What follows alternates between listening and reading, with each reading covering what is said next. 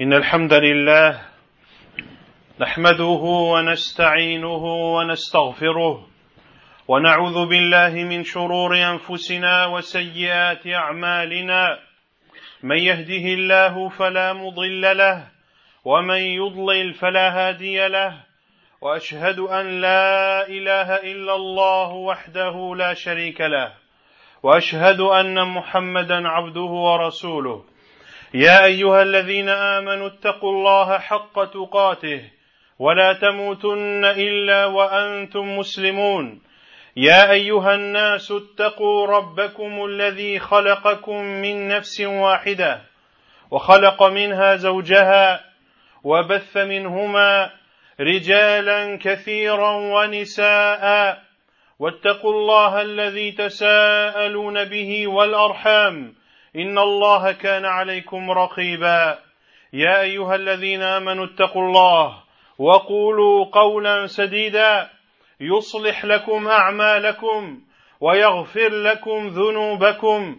ومن يطع الله ورسوله فقد فاز فوزا عظيما. اما بعد فان اصدق الحديث كتاب الله تعالى. وخير الهدي هدي محمد صلى الله عليه وسلم.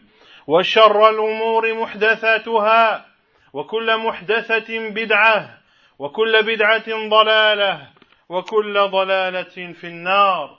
أما بعد اعلموا أيها المسلمون والمسلمات أن هذه الأمة الإسلامية ابتليت منذ دهر طويل بأنواع كثيرة من البدع والمحدثات. وذلك في الاعتقادات والأعمال والأقوال والمناهج. كانت سببا في تفرقها وضعفها وتشتتها احزابا وشيعا. قال الله تعالى فتقطعوا أمرهم بينهم زبرا كل حزب بما لديهم فرحون وقد تضافرت نصوص الكتاب والسنة وآثار السلف الأمة وآثار سلف الأمة في النهي عن البدع والتحذير منها. من ذلك قول الله تعالى وأن هذا صراطي مستقيما فاتبعوه ولا تتبعوا السبل فتفرق بكم عن سبيله. ذلكم وصاكم به لعلكم تتقون. وعن عبد الله بن مسعود رضي الله عنه قال خط رسول الله صلى الله عليه وسلم خطا مستقيما. ثم قال هذا صراط الله. ثم خط عن يمينه وشماله خطوطا صغيرة.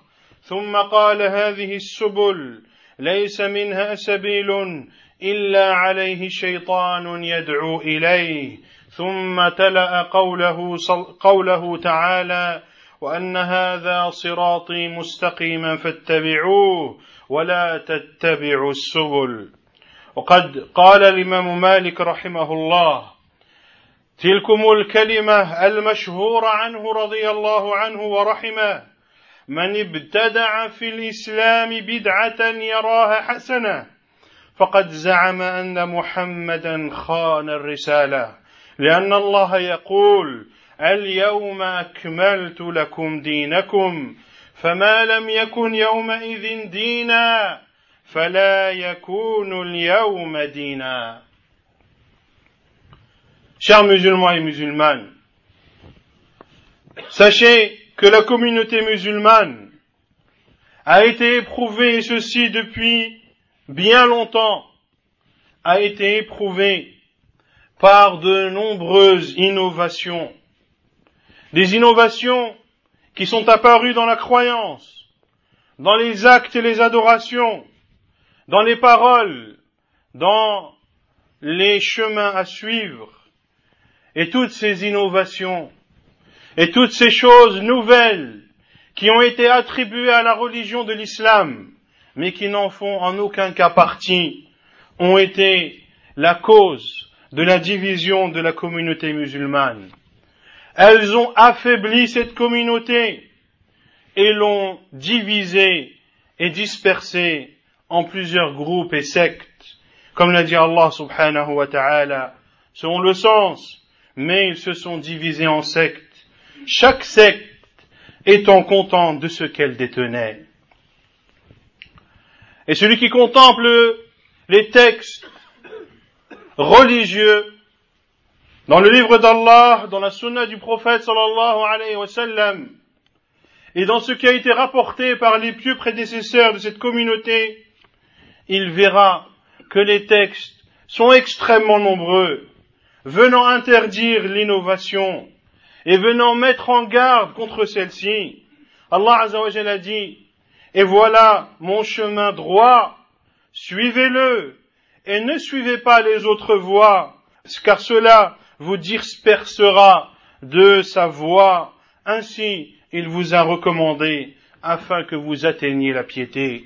Abdullah ibn Mas'ud anhu rapporte que le prophète sallallahu alayhi wa sallam a tracé un jour un long trait droit et a dit ceci la voix d'Allah. Puis il a tracé à droite et à gauche de ce grand trait des petits traits et il a dit ce sont des voies. Il y a à la tête de chacune d'elles un diable qui appelle à celle-ci. Puis il a lu la parole d'Allah Azzawajal selon le sens. Et ceci et ma voix droite, suivez-la et ne suivez pas les autres voies. Et l'imam Malik rahimahullah a dit, et cette parole est réputée de lui, rahimahullah ta'ala, il a dit, celui qui innove en islam une innovation, en la considérant bonne, il a alors prétendu que Muhammad sallallahu alayhi wa sallam a trahi le message. Car Allah azza a dit, aujourd'hui, j'ai parachevé pour vous la religion. Et l'imam Malik rahimahullah de dire, et ce qui n'était pas à l'époque une religion ne peut être aujourd'hui une religion. Ce qui n'était pas considéré comme l'islam au temps du prophète sallallahu alayhi wa sallam, au temps de ses compagnons et de ceux qui les ont suivis, comment une chose peut-elle être une religion à notre jour si elle n'existait pas au temps du prophète sallallahu alayhi wa sallam وعن عائشة رضي الله عنها قالت قال رسول الله صلى الله عليه وسلم من أحدث في أمرنا هذا ما ليس منه فهو رد وفي رواية لمسلم من عمل عملا ليس عليه أمرنا فهو رد. قال الحافظ ابن رجب الحنبلي رحمه الله تعالى وهذا الحديث أصل من أصول الإسلام وهو كالميزان للأعمال الظاهرة كما أن حديث إنما الأعمال بالنيات ميزان للأعمال الباطنة. فما فكما أن كل عمل لا يراد به وجه الله فليس لعامله فيه ثواب. فكذلك كل عمل لا يكون عليه أمر الله ولا رسوله فهو مردود على عامله. وكل من أحدث في الدين ما لم يأذن به الله ورسوله فليس من الدين في شيء. وإن من جملة البدع ما ابتدعته بعض ما ابتدعه بعض الناس.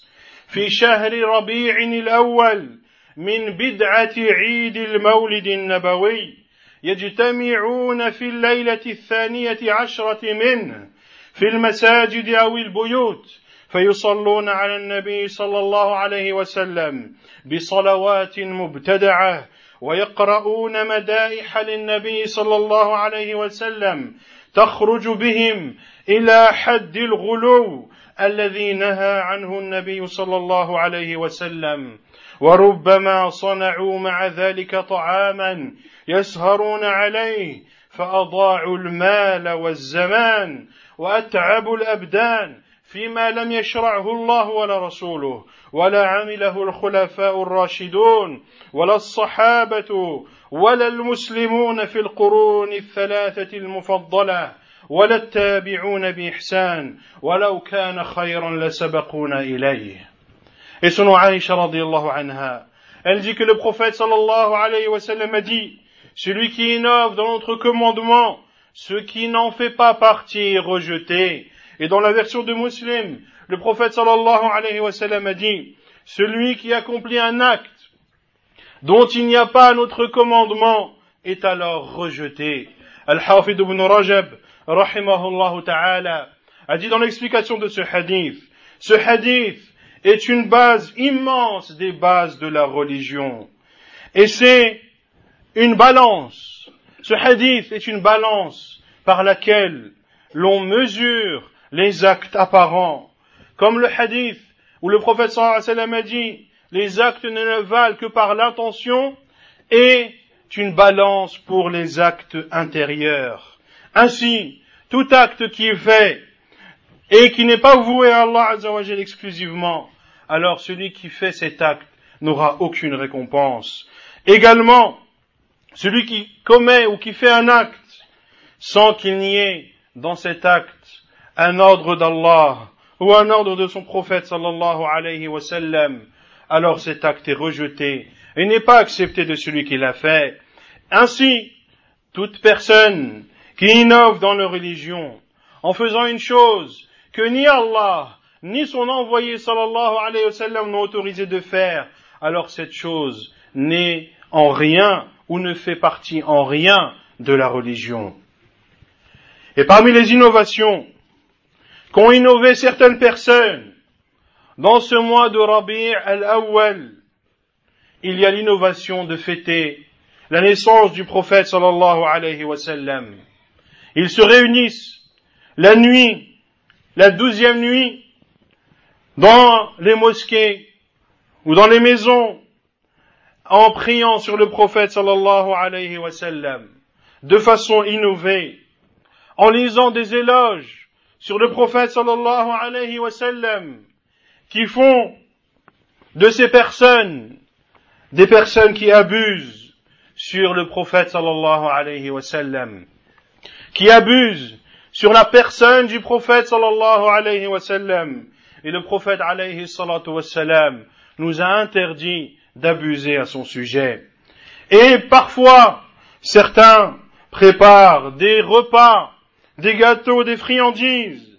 Ainsi, en faisant cela, ils ont à la fois perdu leur argent et perdu leur temps, et ils ont fatigué leur corps dans une chose que ni Allah subhanahu wa ta'ala ni son prophète sallallahu alayhi wa sallam n'ont autorisé de faire. Dans une chose que ni les, que les compagnons du prophète sallallahu alayhi wa sallam n'ont pas fait. Ils ont perdu leur temps, leur argent et ont fatigué leur corps dans une chose que les califes bien guidés n'ont pas fait, que les musulmans qui ont vécu dans les trois siècles méritoires n'ont pas fait ni ceux qui les ont suivis de la meilleure des façons. Et il n'y a aucun doute que si cela était un bien, que si le fait de fêter la naissance du prophète sallallahu alayhi wa sallam était un bien, alors les compagnons du prophète sallallahu alayhi wa sallam nous auraient précédé à cela, car ils étaient plus motivés à rechercher la vérité que nous, car ils aimaient plus le prophète sallallahu alayhi wa sallam que nous, ainsi, si cela était un bien, il nous aurait précédé à cela. أيها المسلمون إن بدعة المولد التي تقام في شهر ربيع الأول في الليلة الثانية عشرة منه ليس لها أساس من التاريخ لأنه لم يثبت أن أن ولادة النبي صلى الله عليه وسلم كانت تلك الليلة. وقد اضطربت أقوال المؤرخين في ذلك فبعضهم زعم أن ولادته صلى الله عليه وسلم في اليوم الثاني من شهر ربيع الأول وبعضهم في الثامن وبعضهم في التاسع وبعضهم في العاشر وبعضهم في الثاني عشر وبعضهم في السابع عشر وبعضهم في الثاني والعشرين. فهذه أقوال سبعة ليس لبعضهم ما يدل على رجحانه على الآخر.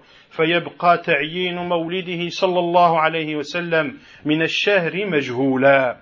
وإذا لم يكن لبدعة عيد مولد النبي صلى الله عليه وسلم أساس من التاريخ فليس لها أساس من الدين أيضا. فإن النبي عليه الصلاة والسلام لم يفعلها ولم يأمر بها ولم يفعلها أحد من الصحابة والتابعين لهم بإحسان. Sachez, chers musulmans et musulmanes, que l'innovation de fêter la naissance du prophète sallallahu alayhi wa sallam n'a aucune base historique. Ceci car il n'est pas rapporté de façon formelle le jour exact dans lequel est né le prophète sallallahu alayhi wa sallam. Et les historiens se contredisent et apportent diverses versions quant au jour dans lequel est né le prophète sallallahu alayhi wa sallam. Certains ont prétendu que le prophète sallallahu alayhi wa sallam est né le deuxième jour du mois de Rabi al-Awwal. D'autres ont dit que c'était le huitième. D'autres ont dit que c'était le neuvième. D'autres le dixième. D'autres le douzième. D'autres le dix-septième. Et d'autres le vingt-deuxième jour du mois de Rabi al-Awwal. Ce sont donc sept avis et il n'y a rien qui prouve qu'un avis est plus fort que l'autre. Ainsi, le jour exact dans lequel est né le prophète sallallahu ne peut être attesté de façon incontestable. Ainsi, nous pouvons considérer que le jour dans lequel est né le prophète sallallahu est inconnu.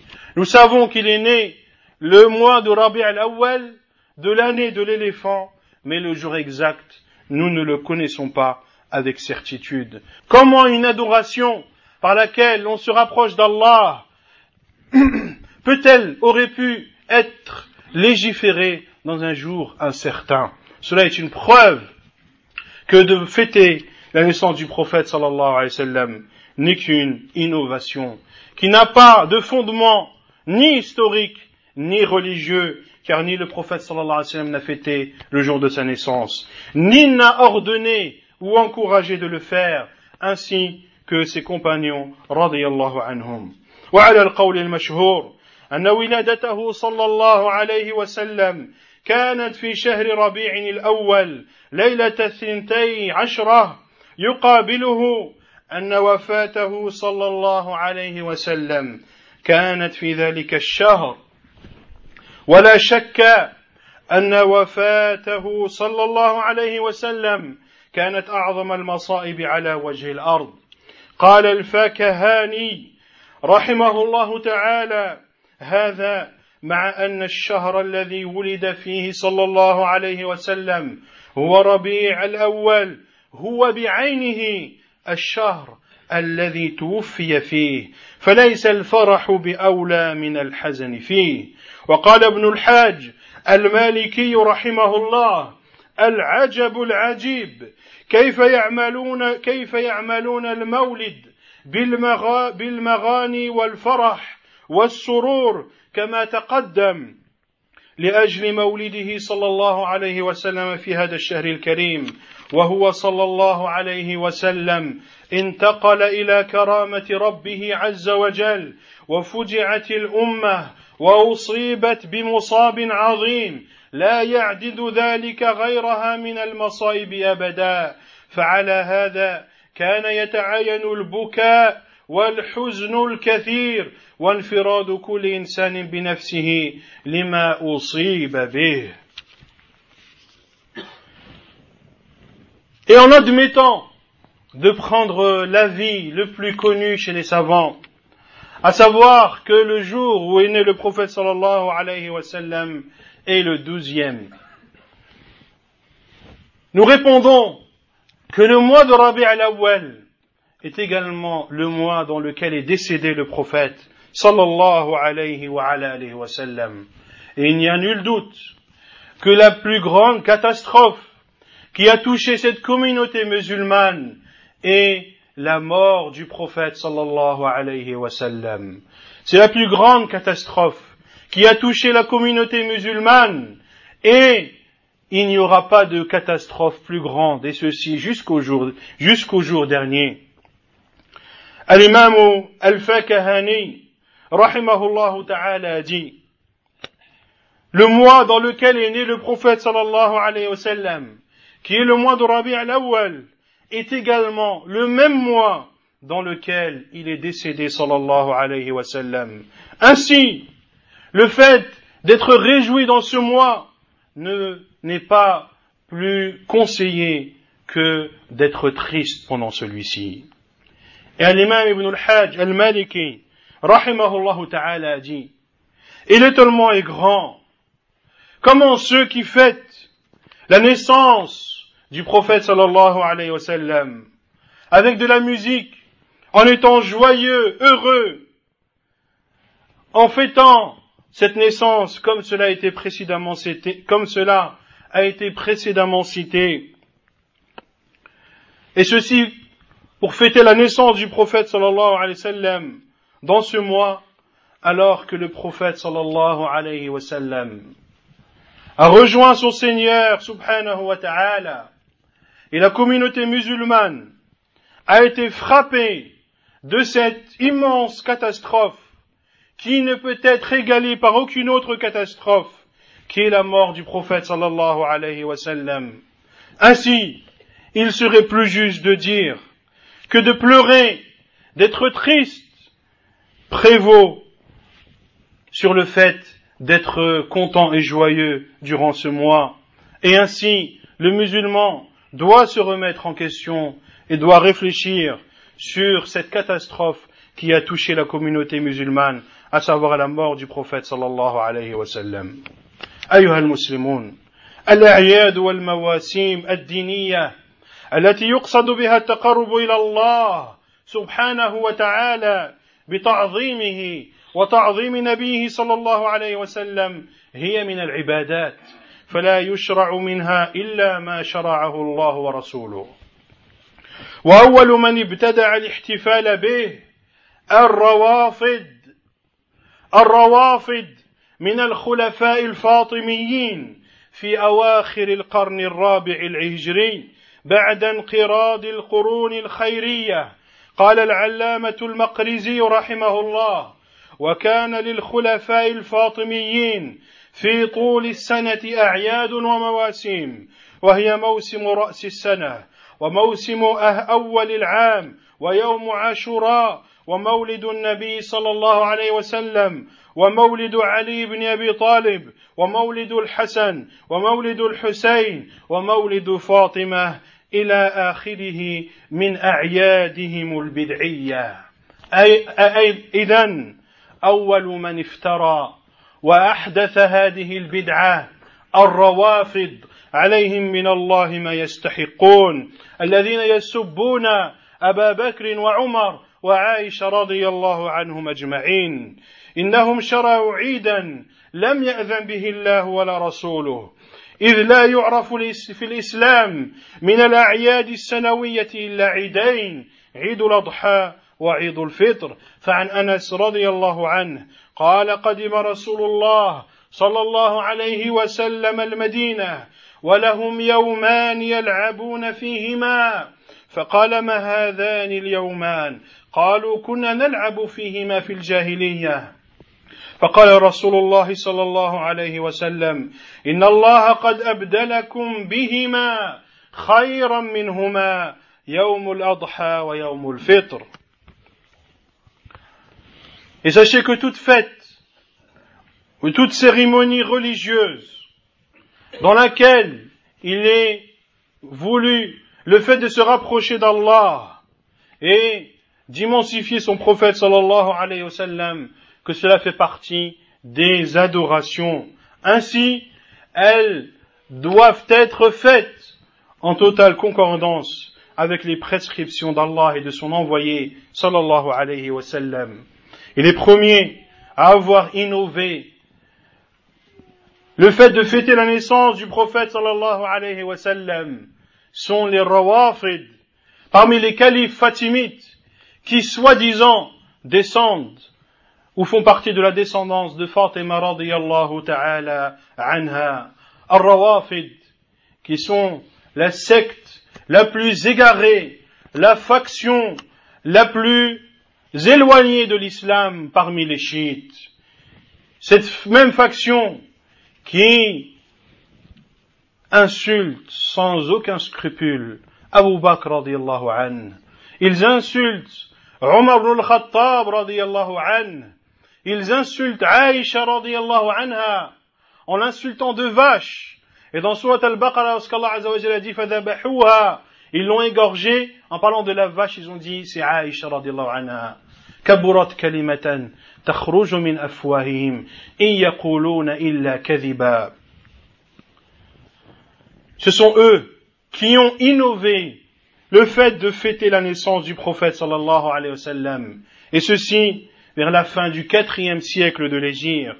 C'est-à-dire après les trois siècles bénis, les trois siècles méritoires dans lesquels ont vécu les compagnons, ceux qui les ont suivis et ceux qui les ont suivis. Al-Alamatu al-Maqrizi, rahimahullah, a et les califes fatimites ont, dans toute l'année, diverses fêtes et cérémonies. Ils fêtent le début de l'année, ils fêtent le jour de Ashura, ils fêtent la naissance du prophète sallallahu alayhi wa sallam, ainsi que la naissance de Ali ibn Abi Talib, la naissance de Hassan et de Hussein, la naissance de Fatima, et bien d'autres fêtes qui sont toutes des innovations, qui sont toutes égarements, et qui éloignent toutes de Allah subhanahu wa ta'ala. Ils ont donc légiféré une chose que ni Allah ni son prophète sallallahu alayhi wa sallam n'ont autorisé de faire. Car en islam, il n'y a que deux fêtes. Il n'y a que deux fêtes la fête de l'Adha et la fête de l'Fitr.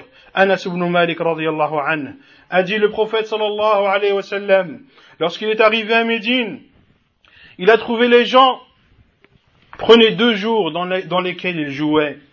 Le prophète sallallahu alayhi wa sallam leur a dit, quels sont ces deux jours? Ils ont dit, ce sont deux jours dans, la, dans lesquels nous jouons et nous faisions cela pendant la période anté-islamique le prophète sallallahu alayhi wa sallam leur a leur dit, Allah vous a remplacé ces deux jours par des jours bien meilleurs, le jour de l'Adha et le jour de l'Fitr. أقول قولي هذا وأستغفر الله.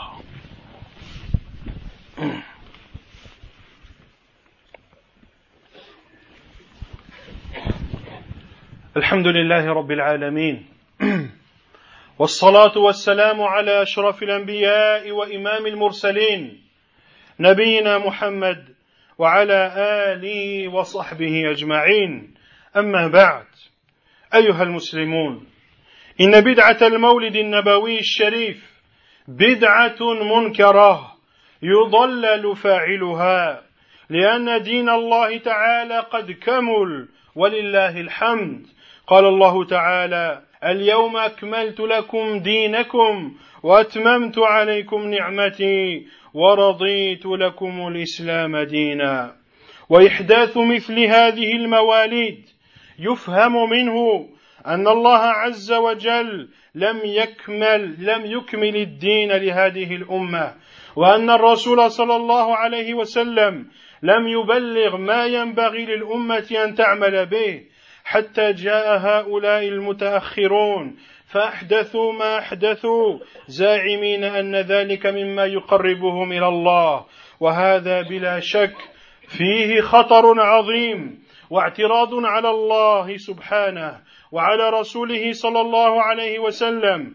والله عز وجل قد أكمل لعباده الدين وأتم عليهم النعمة والرسول صلى الله عليه وسلم قد بلغ البلاغ المبين ولم يترك طريقا يوصل إلى الجنة ويباعد من النار إلا بينه صلى الله عليه وسلم للأمة. كما ثبت في الحديث الصحيح عن عبد الله بن عمرو رضي الله عنهما والحديث في صحيح مسلم. قال قال رسول الله صلى الله عليه وسلم ما بعث الله من نبي إلا كان حقا عليه أن يدل أمته على خير ما يعمل ما يعلمه لهم وينذر وينذر لهم شر ما يعلمه لهم. رواه مسلم. والخلاصة أيها المسلمون والمسلمات أن الاحتفال بذكرى مولد النبي صلى الله عليه وسلم بأنواعه واختلاف أشكاله بدعة منكرة. يجب على المسلمين منعها ومنع غيرها من البدع والاشتغال بإحياء السنن والتمسك بها ولا يغتر بمن يروج هذه البدعة ويدافع عنها فإن هذا الصنف يكون اهتمامهم بإحياء البدع أكثر من اهتمامهم بإحياء السنن بل ربما لا يهتمون بالسنن أصلا. وإنما ومن كان هذا شأنه فلا يجوز تقليده والاقتداء به. وإن كان هذا الصنف هم أكثر الناس وإنما يقتدي بما سار بمن سار على نهج السنة من السلف الصالح وأتباعهم وإن كانوا خليلا فالحق لا يعرف بالرجال وإنما يعرف الرجال بالحق. Sachez, chers musulmans et musulmanes, que de fêter la naissance du prophète sallallahu alayhi wa sallam est une innovation en islam. C'est de l'égarement total, car la religion d'Allah azawajal a été parachevé et complété par la grâce d'Allah.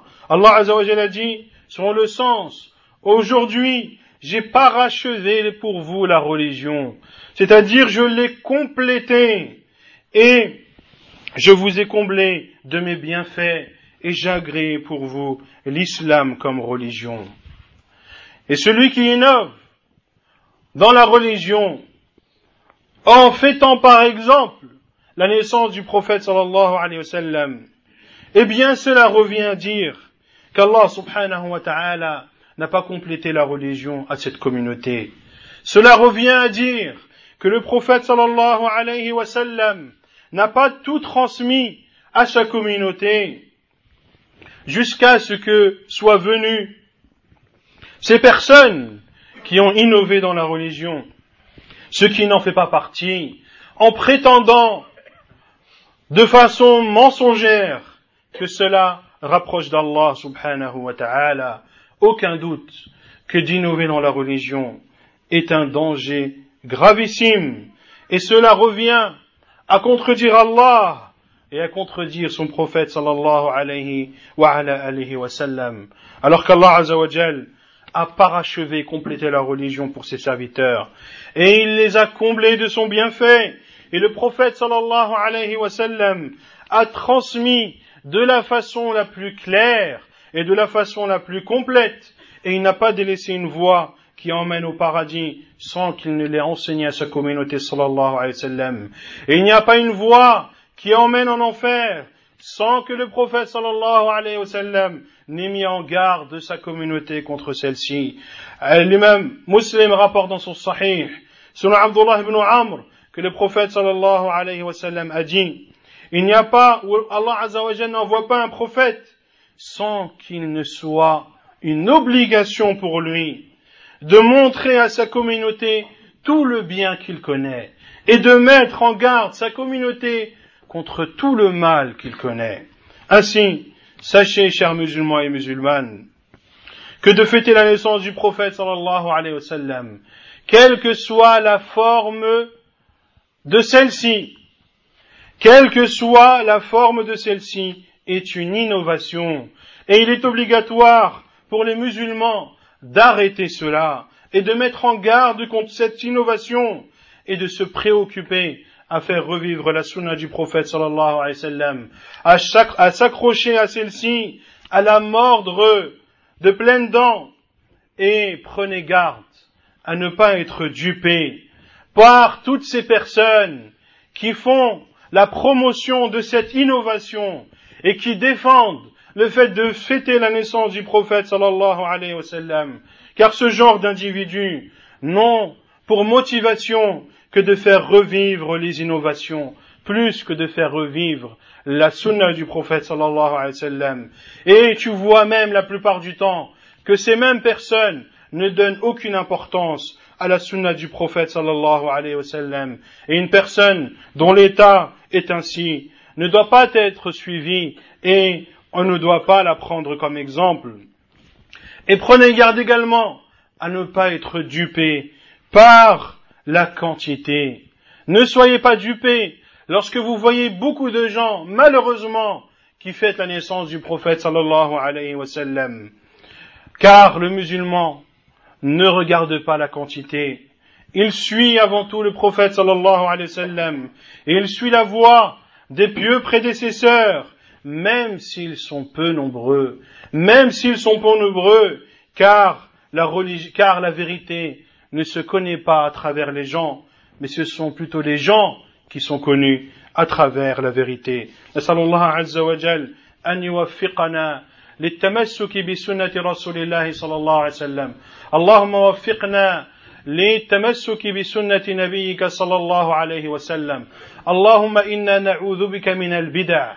اللهم إنا نعوذ بك من البدع.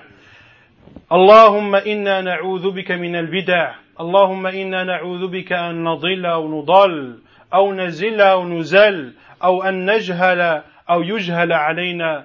اللهم وفقنا اللهم وفقنا لرضاك. اللهم وفقنا لرضاك. اللهم أمتنا مسلمين اللهم أمتنا مسلمين يا أرحم الراحمين يا رب العالمين. وصل اللهم وسلم وبارك على نبينا محمد وعلى آله وصحبه أجمعين. وآخر دعوانا أن الحمد لله رب العالمين.